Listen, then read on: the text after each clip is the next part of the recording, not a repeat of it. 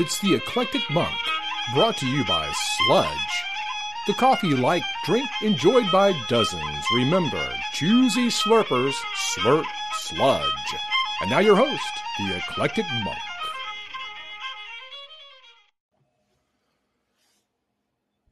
Well, greetings, fellow travelers, and welcome to the Eclectic Monk.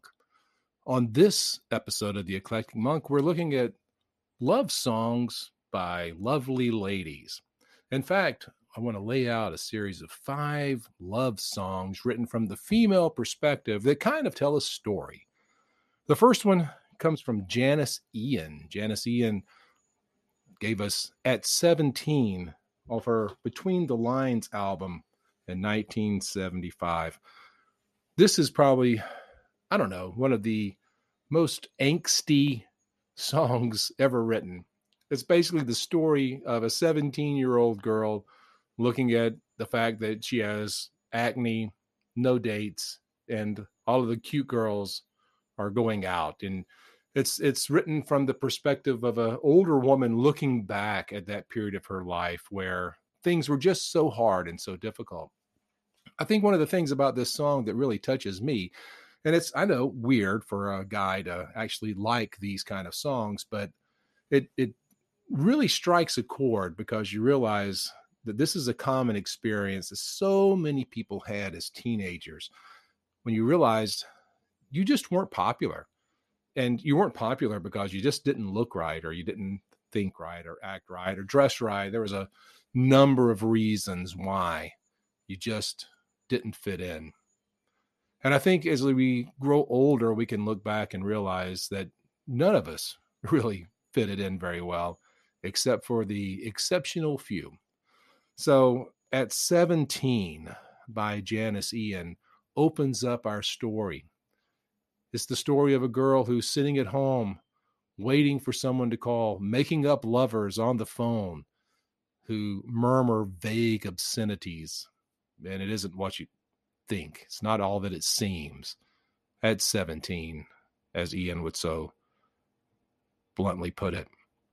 I think this is an important song. I think it uh, it went to number one in 1975. It was a big hit for her, probably the biggest hit she ever had, and it still resonates when you listen to it today because the feelings of isolation, the feelings of loneliness, and that feeling of just not fitting in it still permeates our culture. In fact, in ways, I think it's even worse now than it was in 1975. And Ian, of course, was writing about her experiences in the late 60s. So, you know, things never change. The more things change, the more they stay the same, as people say. Our next song is from the wonderful Carole King. Now, Carole King was a great songwriter with her first husband in the 1960s uh, into the 70s. But in 1971, she released the wonderful album called Tapestry. It was actually her second album that she released. And on that album, there's this song, Will You Still Love Me Tomorrow? Now, this had been a huge hit for the Shirelles back in 1960, where it was kind of a up tempo pop song. But with King singing her own composition, it's a very subdued, very uh, laid back and plaintive piano song. And essentially, it's the song saying, I know you want me and I want you. But if we get through this and we we do what we're leading up to, tomorrow will you still love me? I think it was probably something uh, that girls everywhere had to deal with. I look back on my own uh, adolescent predatory self and and realized that you know girls looked at intimacy much differently than guys did. For them this was the beginning of the rest of my life. If i give myself to you then we're heading for marriage family and happily forever after. At least that's what's in the mind of the 17 year old girl right? And uh and guys are not looking at it quite that way. I'll be honest with you. So I think this song, uh, again, when we move from Janis Ian's at 17 to Will You Still Love Me Tomorrow? That first crush and that first dating situation, that first steady relationship that ultimately leads to that first moment where you have to make the decision to go all the way or to walk away. I think that's a reality that girls experience in a much, much more emotional and and um, and spiritual way almost than guys do. And, and it's a shame that guys don't quite work the same way that girls do, but they just don't. And as a guy, I listened to this song and especially Carole King's version of this song. And it really resonates to me now as an older man who has daughters and granddaughters. Um, and I look at this and I hear the song and I just think, wow, what a what a difficult and challenging moment for a woman. It must be to have to make that decision. Is this the right man? Is this the right time? Is this what I should do? And that's really the answer you know will you still love me tomorrow i think the the great last line of the song tell me now and i won't ask again. Will you still love me tomorrow? I think is not only really heartrending it's it's so real. And i think it's the way a lot of girls not only felt in 1971 but they still feel today. It's not changed at all. Third song on my list is from Carly Simon's first album titled Carly Simon. It was uh, also released in 1971. And she starts the album out with this song called That's the Way I've Always Heard It Should Be, which may go down in history as the longest song title of all time. But what an interesting little song this is. She's basically telling the story of her own life. She's still living at home. It's post college because she references all the girlfriends that she had in college who have now gone on to be married, to have children, to have lives, lawns, and all of the issues that come with married life. And she has this relationship, and the man is saying, Look, we need to move in together. It's time for us to be married and start a family of our own. And she's resistant to the idea on one side. On the other side, she's dealing with this feeling that that is the natural way things should go. And yes, I should, we should do this. It's a really, really beautifully written song. It's a very smart song. And it's, it's a song that, again, reveals this internal struggle that women have as a guy, I listen to this song and I think, you know, I can see it. I can see that that hesitation to jump in to do the things that you have been raised to believe you should do as she references her father sitting in front of the television and her mother reading magazines in the master bedroom completely separate living these separate lives this is what I've seen. In fact, she even makes the point in the song I don't know what's true. I only know what I've seen.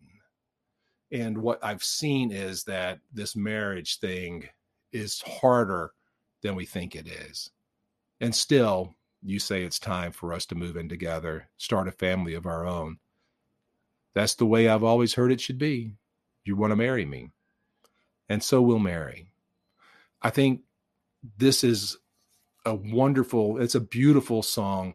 Uh, but again, it it takes us into that that moment of angst that women have that guys just don't have. I mean, once a guy's made his decision, yes, we're going to get married. Um, you don't really think too much about it.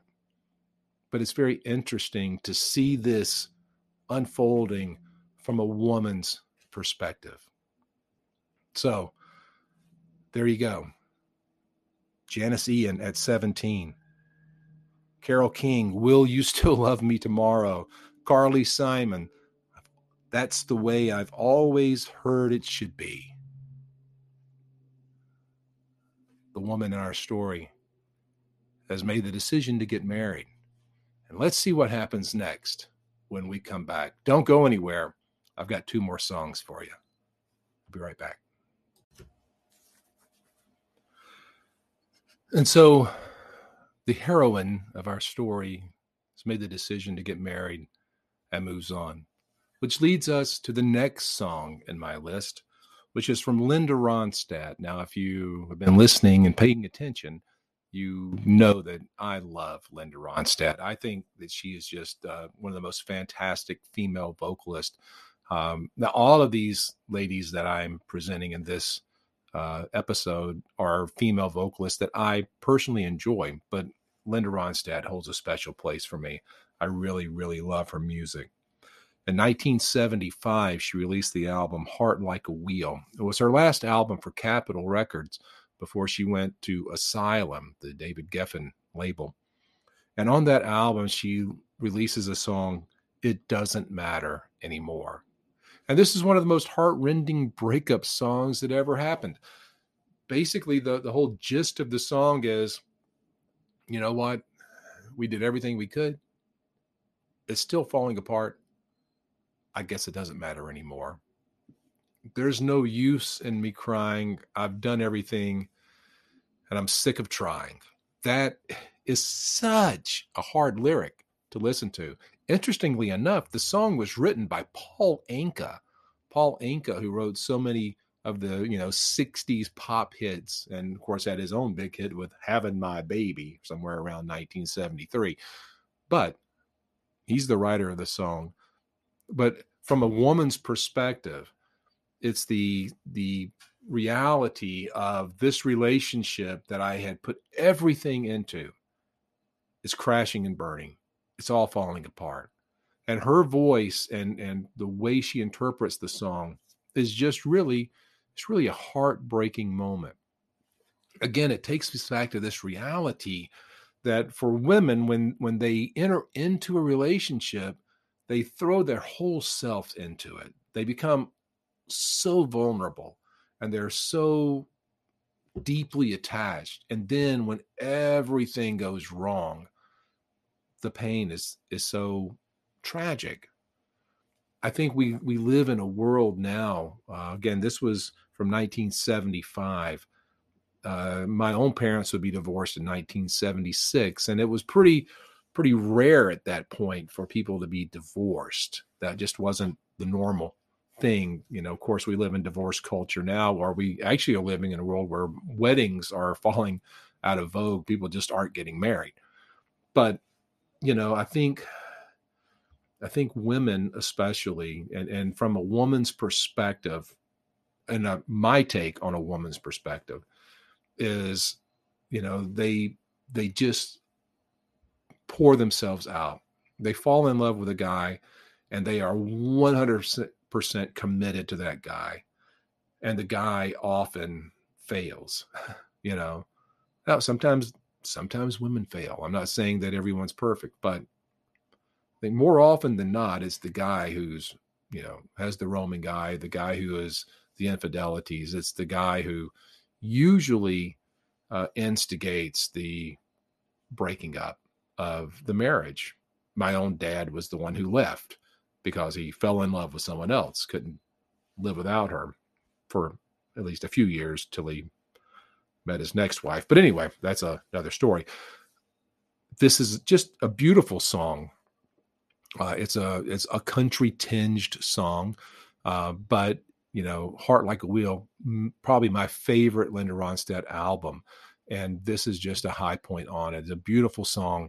Uh, and again, it, it, it just reminds us, you know, that girls start out with these hopes and these dreams of meeting the right guy and falling in love. And then, and then it happens. And then you're, they're asking, you know, if I give you a, myself, if I really lay myself out and allow you to have me, are you going to love me tomorrow and we do and then then i begin feeling this pressure to conform and and and this is what i'm supposed to do because it's what i've always heard i should do. And then we make the move and then it turns out that living together and being married is a lot harder than people realize and it's all falling apart and i guess it just doesn't matter anymore Now, if I left the story here, it would be a really tragic story, and it's a story that's happened many, many times. So I'm not saying that it's an unusual story, but I don't want to leave on that tragic note.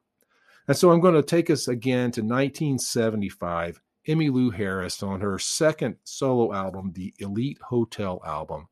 And she does a version of Together Again. It's a great Buck Owens song, really. It's a great country song. But in Emmylou Harris's version, the way she interprets it, it is very, very just, it's just such a rewarding and, and lovely tune.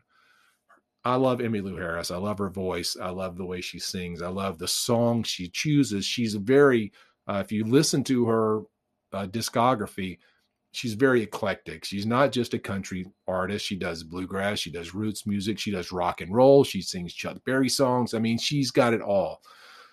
And this particular version of Together Again is is so hopeful. And it's a great hopeful song. Again buck owens his version of it is is that same hopeful thing. Hey you're back. We're together. And now everything is right. The world is right. We're together again. Uh, i would highly encourage you to go out and find this song. Get uh, i've actually got it on the profiles album which is kind of emmylou harris's first greatest hits collection uh, but it's released on Elite Hotel from 1975. I would highly recommend that uh, you get some Emmylou Harris because everything I've ever got from her are just great records and what a great voice and what a great storyteller. So here's our story. At 17, this girl is feeling disconnected. Nobody loves her. She's staying at home writing Valentines to herself and making up lovers on the phone. And then the guy comes along, sweeps her off her feet, and he wants to go further than she's comfortable. And she wants to know if if we do this, will you love me tomorrow? Well, the answer is yes. He does love her tomorrow. In fact, they continue to grow together and he says, "Look, it's time for us to move in together. It's time for us to get married and start a family of our own." And she realizes that's her choice is either to leave this guy or move forward and they move forward. But when they get into that committed relationship, when they move in together, they find out things are much more difficult than it was and things are falling apart. I guess it doesn't matter anymore. But then there's a turn of events because he comes back and she receives him back.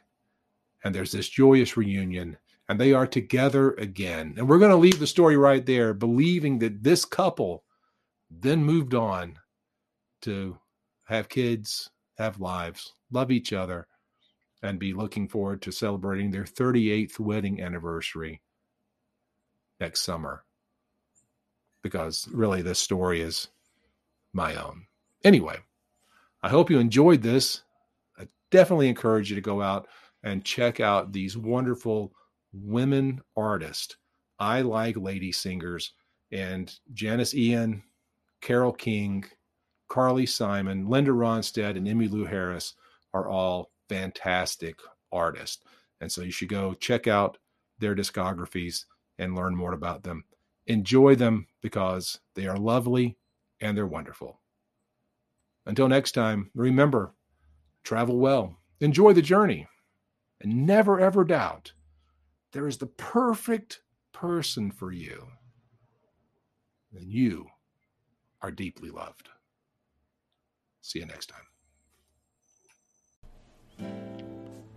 I sure hope you've enjoyed this episode of The Eclectic Monk, and I'd appreciate it if you would like this episode, subscribe to the channel, and share it with people in social media and just by word of mouth. And I invite you to check out my website, theeclecticmonk.com, where you'll find my web store, my video vlog, my backlog of music videos, and all kind of different stuff. Hey, we're on this journey together. Let's enjoy it. And again, thank you so much.